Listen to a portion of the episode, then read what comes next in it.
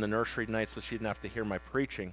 She easily volunteered for that. I don't know how it worked out so well, but she just wants a break from it for some reason there. So, and um, but talking about homeless and things like that, the Emmanuel Baptist Rescue Mission, we've supported them for years, and a lot of you know that rescue mission very well. It's been going through a very, very tough time with Brother Cole passing away and then some drugs going in and out of the place recently. A lot of issues going on. Everything's been cleaned up now, but they're not, and and I don't know why things like this happen. But um, Brother Cole, a couple years before he passed away, asked me to join the board. So I'm on the board for the rescue mission, but the board literally does nothing. And so literally, um, the board is just we've got a new they, I okay we'll put this way. There's a new guy in place, and I didn't vote on the matter. I kept out of it because uh, there's a lot of things that need to change around there. Well, the guy reached out that they need some help with things. So, I, being on the board and wanting to see that thing succeed, I'm going to, for a while, I'm going to go out once a week and preach there. Do I have time for it? No, but I'm going to. I'm going to help them. But with that being said, if we, we're going to do it, we're going to get back to our church. We'll go there once a month. And so, probably a Tuesday evening, once a month. And so, and we'll need people that will want to sing and do stuff like that. I want to. Um, they said that they've got some people that come in and speak off and on, but they're like the thing they asked me. We'd like a pastor just to come and help us. So I'm going to do that on Tuesday nights going forward for a little bit. But they need some things. If you have any old men's clothing, if you have clothing or you can find some, get me some. The 11th of April is when I'm going to go for the first time. So they also need bedding for twin beds. So if any of that stuff you could get together in the next couple weeks and you want to be a blessing to the rescue mission, that would be a help. And so that will be on April 11th. That Tuesday is when I'll be going there and starting. Well, actually, I'm going to go a week from Saturday. I'm going Saturday the 20, the April 1st, April Fool's Day. I'm to go there on April Fool's Day, and then the 11th after that. So if uh, anybody can gather those things, that would be good. And so we can be a blessing because we need that LA needs that rescue mission, and we need to help get things going. And I think the Lord worked me into there somehow to help with things like this now, because you can just see they need help. And so our church is going to help and do what we can. And so don't worry, it's not going to take anything away from you. I'll just add it to, I have a bunch of free time, so I'll just add into my free time, and we'll just fine there. Chapter number 8 tonight. Romans chapter number 8 tonight. And I just talked about preaching there once a week, and I, I haven't even told my wife about that one yet. I should have probably told her before I told all you. So she's not in here tonight, so don't be sharing that with her until I talk to her about that one later on. So, Romans chapter number 8. I would have waited to do it, but I forgot about that. So, Romans chapter 8. Let's get into the message and forget you heard all that. But remember, any, any bedding and clothes, that would be great. And so, Romans 8, look with me. Down now, we've been in these verses. And we've looked at the beginning of the chapter about no condemnation. I want you to see tonight in verse number 12. It says, Therefore, brethren, we are dead to the flesh to live after the flesh. For if ye live after the flesh, ye shall die. But if ye through the Spirit do mortify the deeds of the body, ye shall live. And we look at that, you think about that fact. You don't owe your flesh nothing tonight. Do you realize that? You don't. Your flesh has done nothing but hurt you your entire life. Your flesh wants nothing, but it says your flesh thinks it wants your happiness, but it's not your happiness the flesh is after. It's fulfilling its own desires. We are not debtors. What has the flesh done for us? Except get us in trouble. Think on that one tonight. That's all the flesh has done is get us in trouble.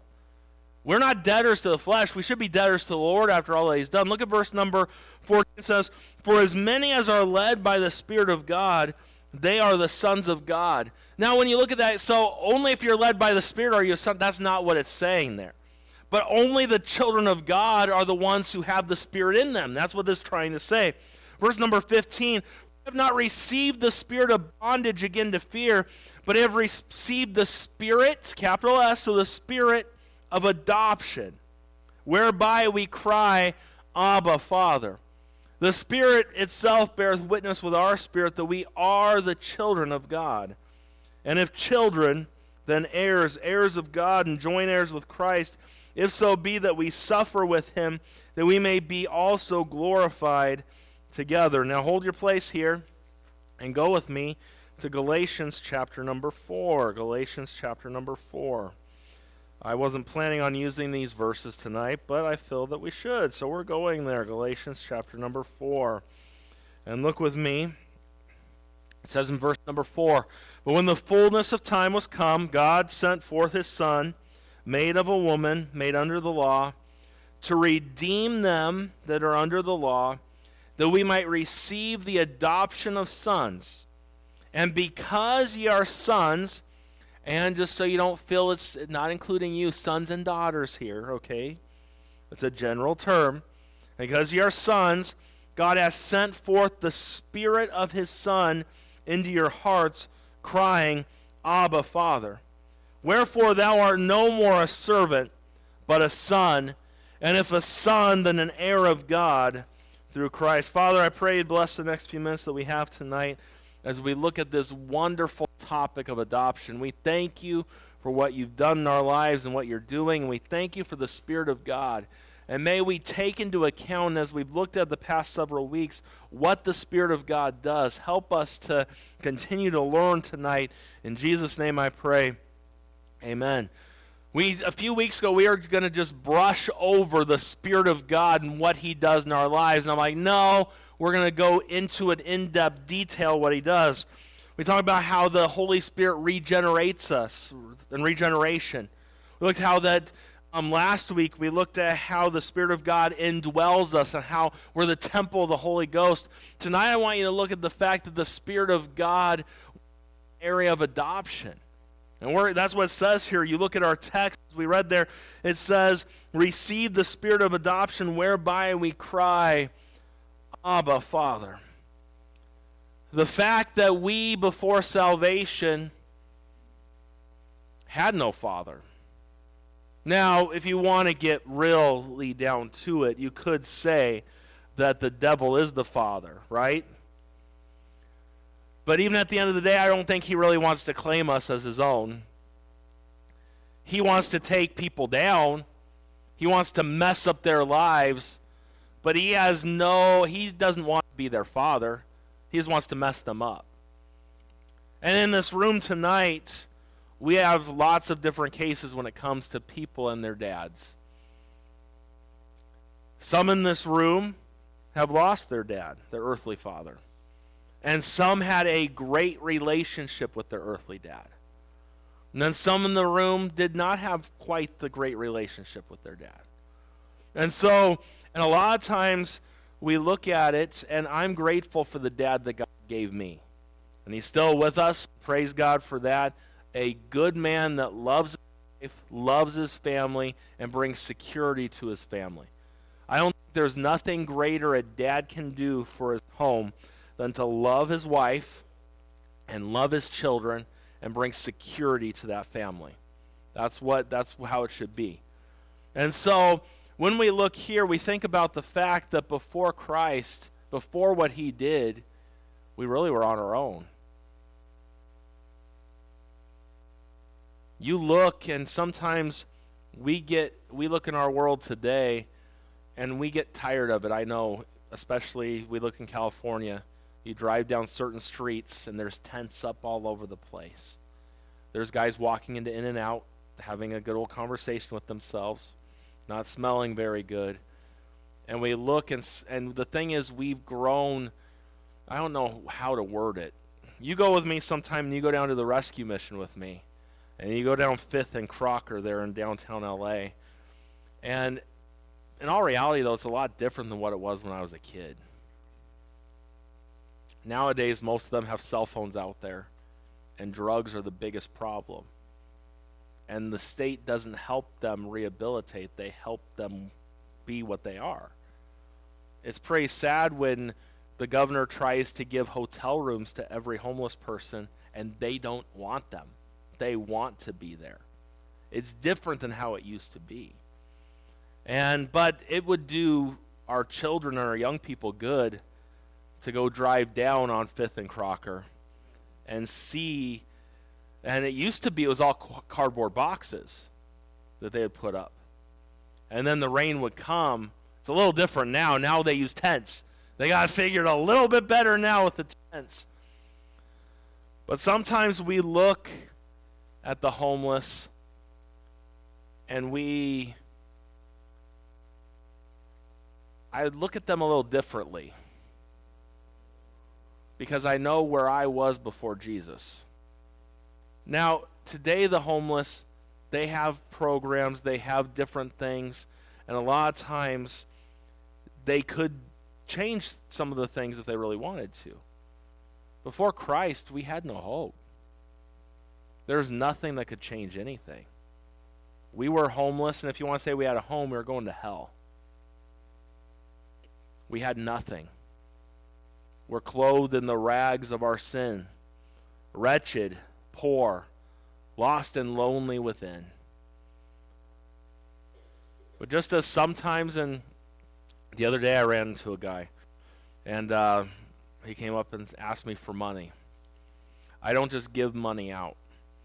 I also just don't carry cash. Because if I carry cash, I always give it away and I don't lie. I don't say I don't have cash and have cash in my pocket.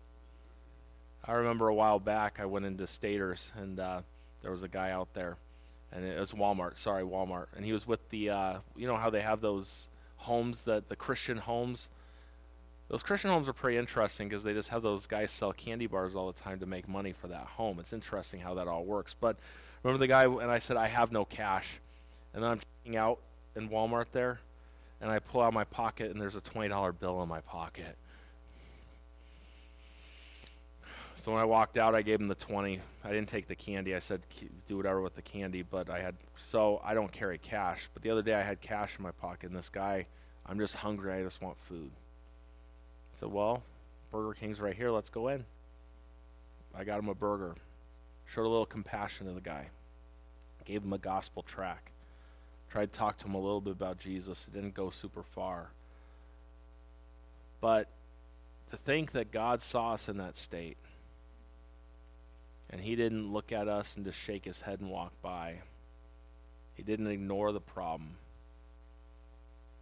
But with wondrous compassion, the King of all kings, in pity and love, he picked us up. He said, You can be part of my family. And you don't have to pay big money to be in my family. You don't ever have to say you're never going to do anything wrong again. You just have to believe that my son died for you. And you can have all my riches. You can have all that's mine given to you. You and I didn't have any choices when it came to the kids that we have. When they come out, they are who they are. You didn't get to go to a machine and say, I want a kid that has this personality, this color hair, this or that. I want a boy. No, you just, whatever it is, that's the way the Lord made it to be. And sometimes you see when people adopt children, and they get to know those kids. And what goes into an adoption, an adoption's different. And even with an adoption, you don't know every little detail about the kid, but you know a lot. God got to see everything about you and I and knows every detail about us. And in spite of what he read and what he saw and what he knows, he still chose us. That's why sometimes you hear people, I just don't feel like anybody loves me. What, what, what? God loves you. He chose you.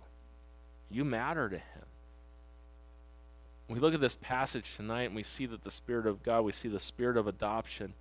We go from being outsiders, not a part of God's family, not even part of God's race, God's people, complete outsiders.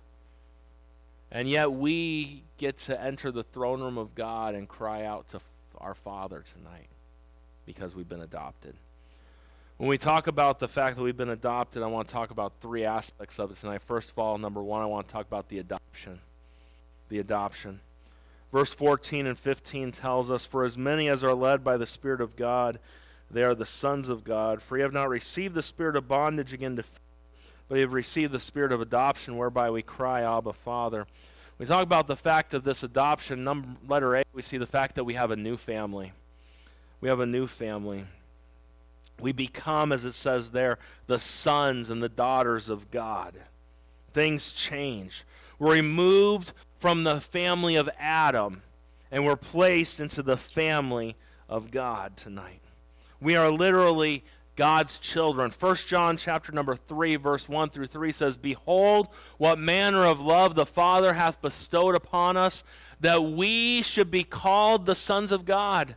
Therefore the world knoweth us not, because it knew him not. Beloved, now are we the sons of God, and it doth not yet appear what we shall be.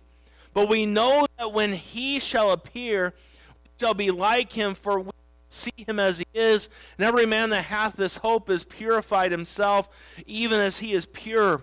And as we think about that verse there, and we think about the fact God loved us so much that he led that we're able to be his children.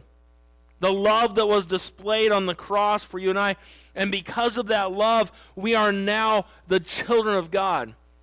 Bible talks about that as many as received him to him gave he power to become the sons of God. What a blessing that is. The Bible tells us in Romans 8, verse number 9, the same passage, Be are not in the flesh, but in the Spirit. If so, be that the Spirit of God dwell in you. Now, if any man have not the Spirit of Christ, he is none of his. And we see about the fact that the Spirit living in us is what makes us a part of God's family. That's what separates. Well, you hear people often, we're all children of God. That is not a Bible truth. You hear a lot of politicians use that phrase. You hear a lot of Christians use that phrase. We're all God's children. No, we are children of wrath, children of the devil. Till salvation, we become God. You say, well, we're, we're made in the image of God. That is true. But if you were, and we could take the time, go with me to Genesis real quick. And this isn't in your notes, this is extra tonight. I'm giving you a lot of extra tonight. We're only at 706, we're fine. But go to Genesis chapter 1. Verse 26 it says, And God said, Let us make man in our image, after our likeness, and let them have dominion over the fish of the sea, and over the fowl of the air, and over the cattle, and over all the earth, and over every creeping thing that creepeth upon the earth. So God created man in his own image, in the image of God created he them. Male and female created he them. Now go with me to chapter number 5.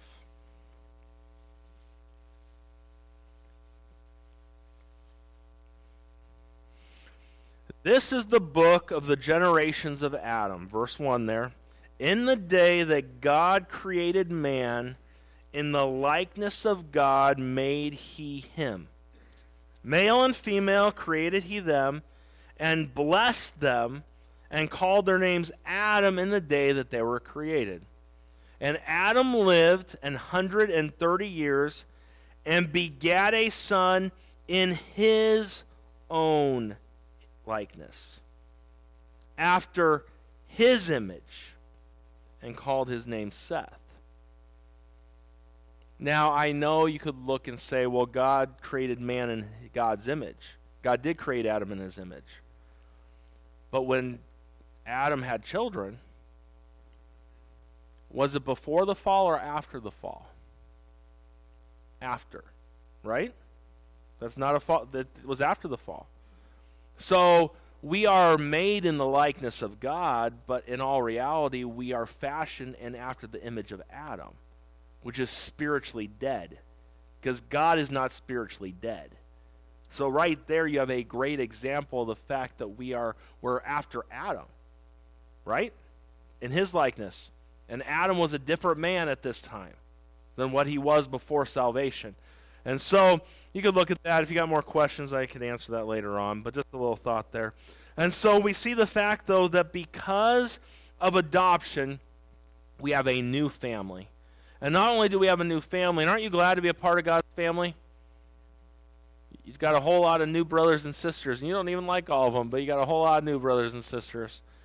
Not only do we have a new family, but letter B, we have a new father. We have a new Father. Verse 15, as we see there, look at what it says For the law of the Spirit of life, or verse 15 says, For you have not received the spirit of bondage again to fear, but you have received the spirit of adoption, whereby we cry, Abba, Father. That's why we, do you see that there? You haven't been given the spirit of bondage again to fear.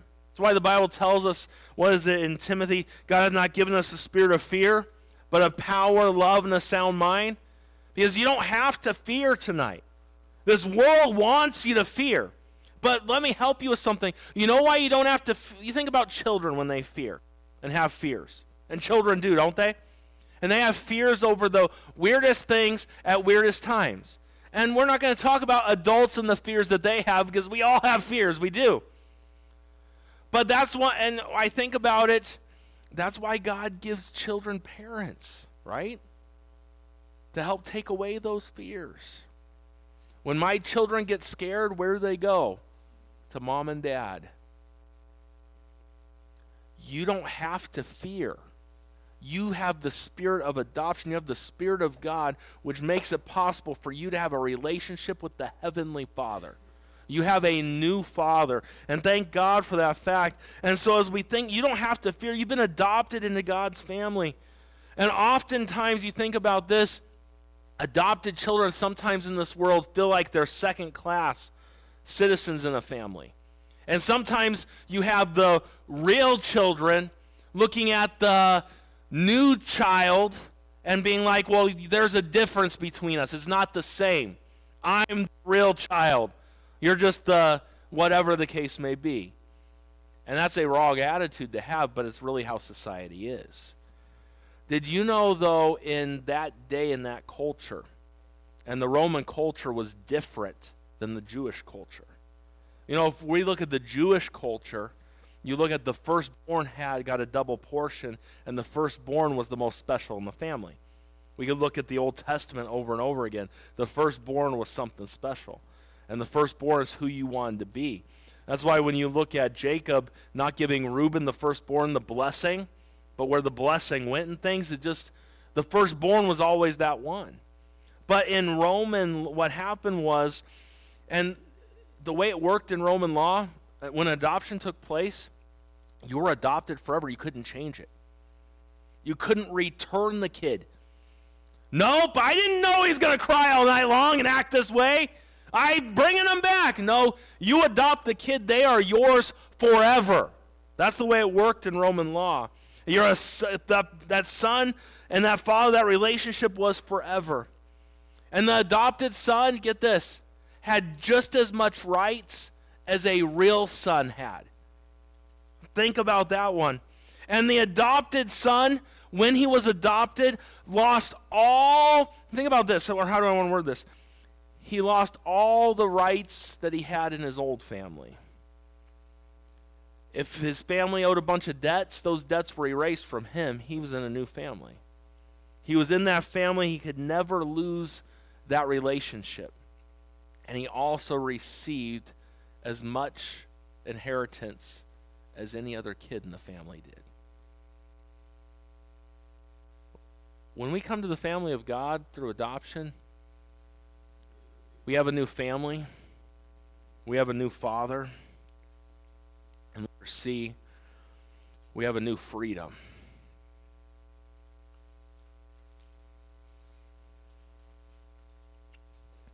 That bondage to the flesh is gone. Yet we still live in that bondage today. There's a lot that I could say there.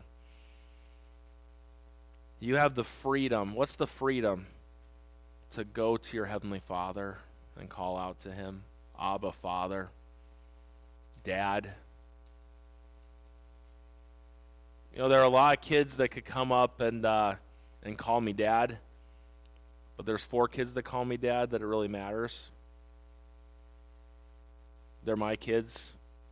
Now, all your kids that are here, I would do a lot for them and do anything I could to help them.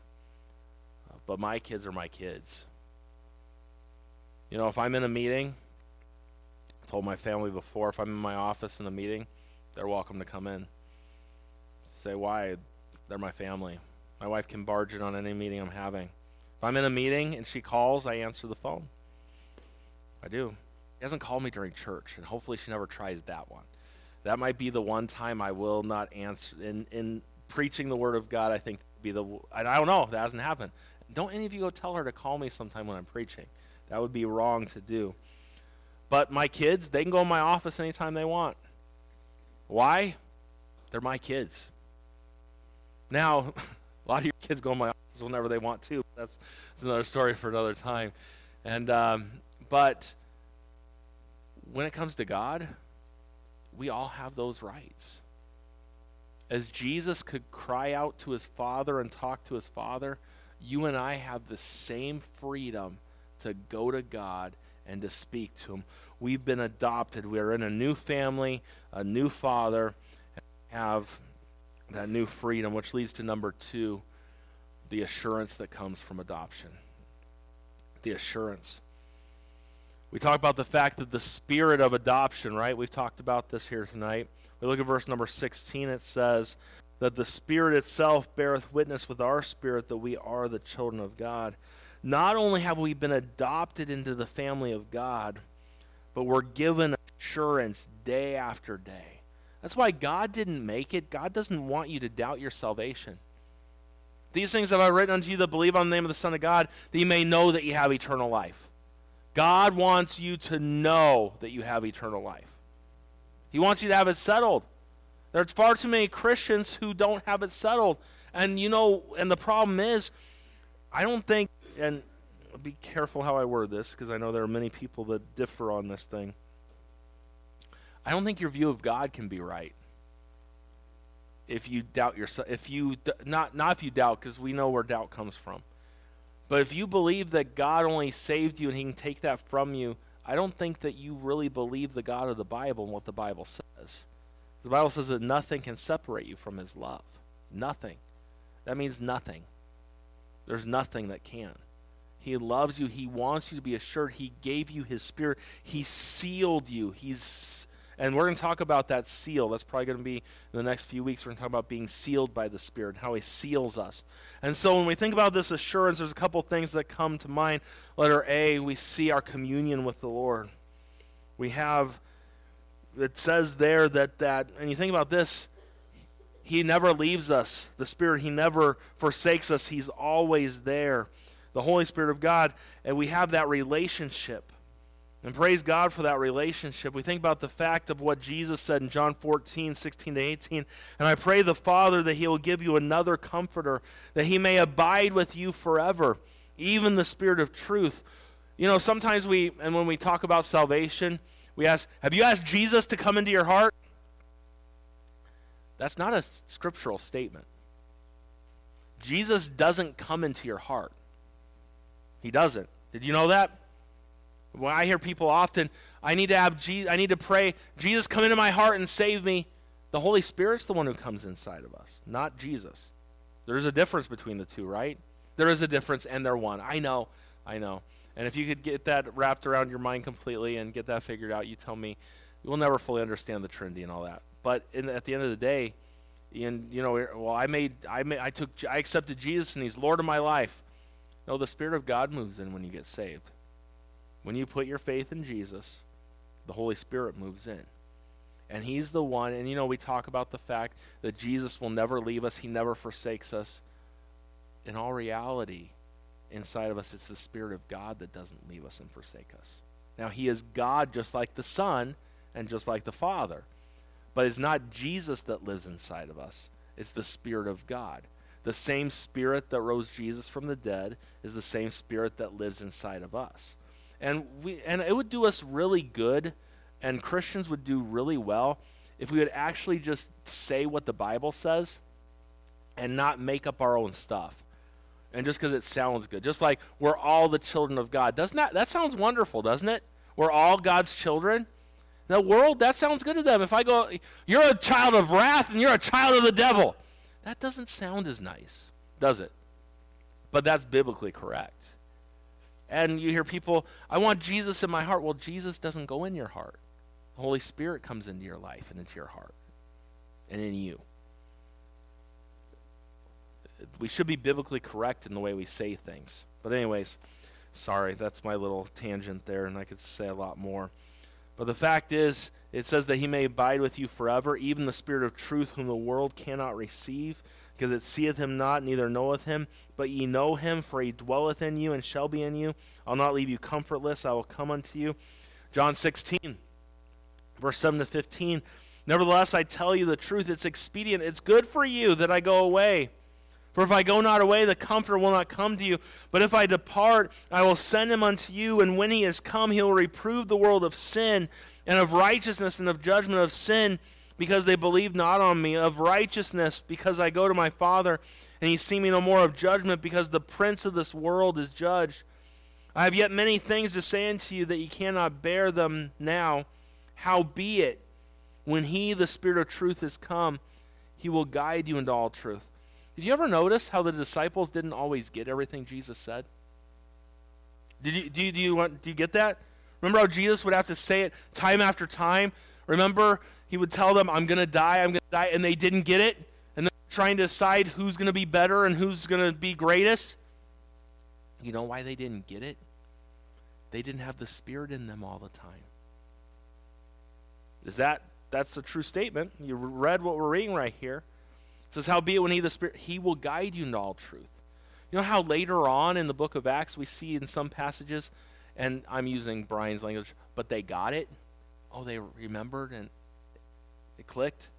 Because the Spirit of God was in them. So the Spirit of God does. He assures us of these things, and also, letter B, we see that our confidence comes from Him. God wants you to be confident in Him as a believer tonight. God wants you to have those things settled. The devil wants nothing more than for us to be insecure. That's why I preach it. And a lot of Christians, a lot of people are very insecure. Sad thing is how many Christians are insecure.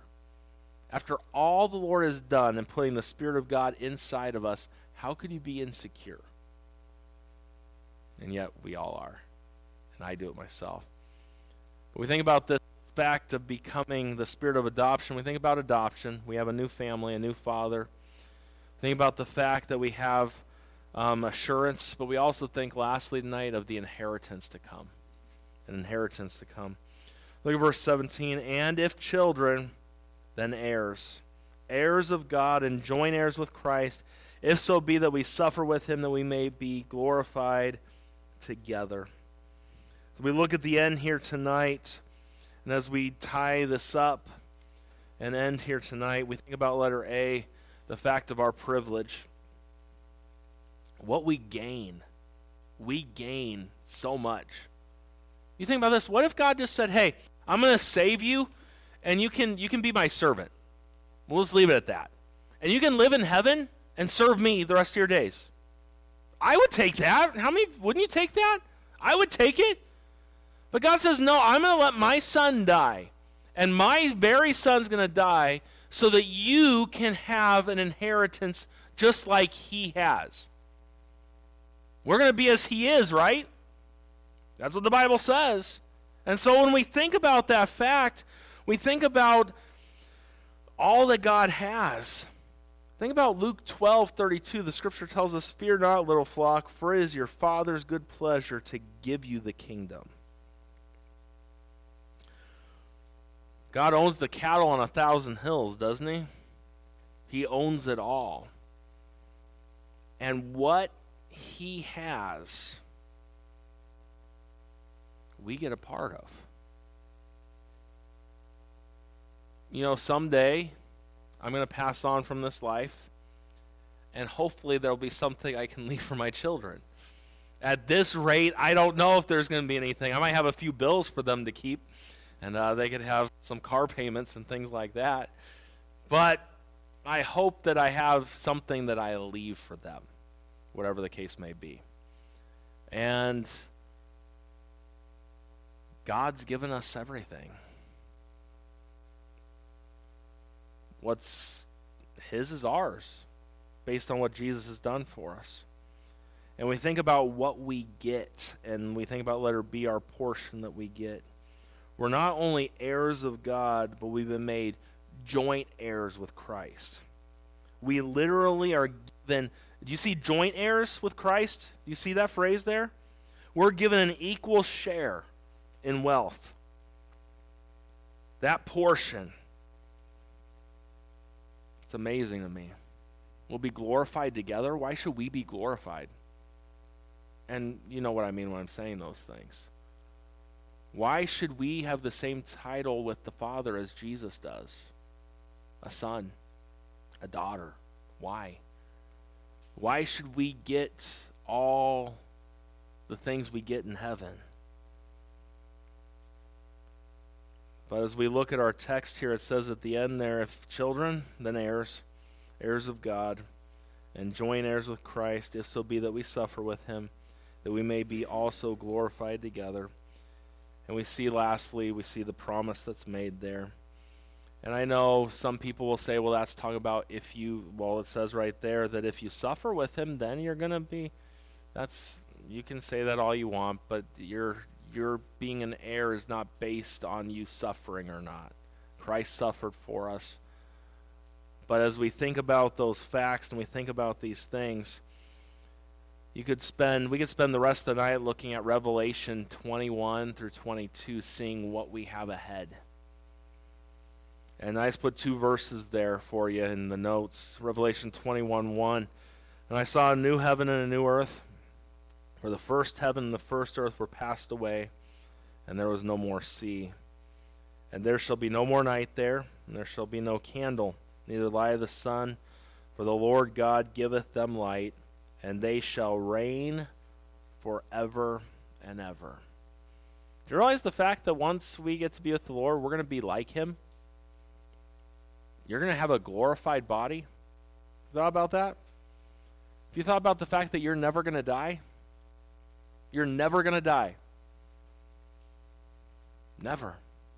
We're going to be as He is because we've been adopted into the greatest family in the world. And when the Spirit of God moves in, He regenerates us, He makes us alive, He indwells us. We're adopted through Him. And tonight, you can be secure in your salvation because the Spirit of God's working in you. I had someone a while back come up to me and they're like, Pastor, I don't think I'm saved. I don't think I'm saved. And this is someone in ministry. This is someone in ministry. So I asked them a question. I said, Did God call you to wherever you're at? Yeah, I know He called me. The Spirit of God moved. If the Spirit of God moves in your life in you, you're probably a child of God because his spirit bears witness with our spirit that we're the children of God. So if the spirit of God is working, you're probably saved. Now, you need to make sure of that. Don't don't well pastor said it so that sells it. That's not what I'm saying either. Don't don't let you and the Lord settle your salvation. Don't let me be the one who sells it for you. You make sure with God that things are right and what they should be. But when we think about those things, and as, where was I going with that? I was going somewhere with that, and then I saw those boys doing something over there in my mind. Remember how in prayer a little bit ago, everyone, I said, I'm glad that I pray to a God that can hear everyone praying at one time and doesn't get distracted with one person praying or anything like that and has a one track mind like I do. Because that's exactly it. I don't know what they did over there or if a soda spilled or what happened, but he'll get taken care of in a few minutes. But you guys caught my attention. The best thing to do if anything ever happens is just sit up and look straight. Don't have a guilty look on your face at all. Or be like my son David, keep looking, looking, looking. Come on, David, just sit there and relax. So, I really don't know what I, I was talking about. The Spirit bearing witness with our spirit that we're the children of God. See, you got to try to grab something, and I'm still trying to find my way out of the rabbit hole I went down. And if you doubt your salvation, if the Lord's worked in your life and the Spirit of God has worked through His Word in your life, you're probably just backsliding on the things that we've been talking about in Second Peter. Probably just need to get back in those things. God wants you to be confident in Him, not confident in yourself. Christians get that wrong too. We're very confident in ourselves. We got Paul said, "I realize that in me and in my flesh dwells no good thing." I don't want you to be confident in yourself. I want you to be confident in Him and His love. And I want you to be secure, not in yourself, but secure in Him. Does that make sense? Because you're in His family. And when you're in the Lord's family, it's all going to be all right. And thank God we're a part of that wonderful family. Father,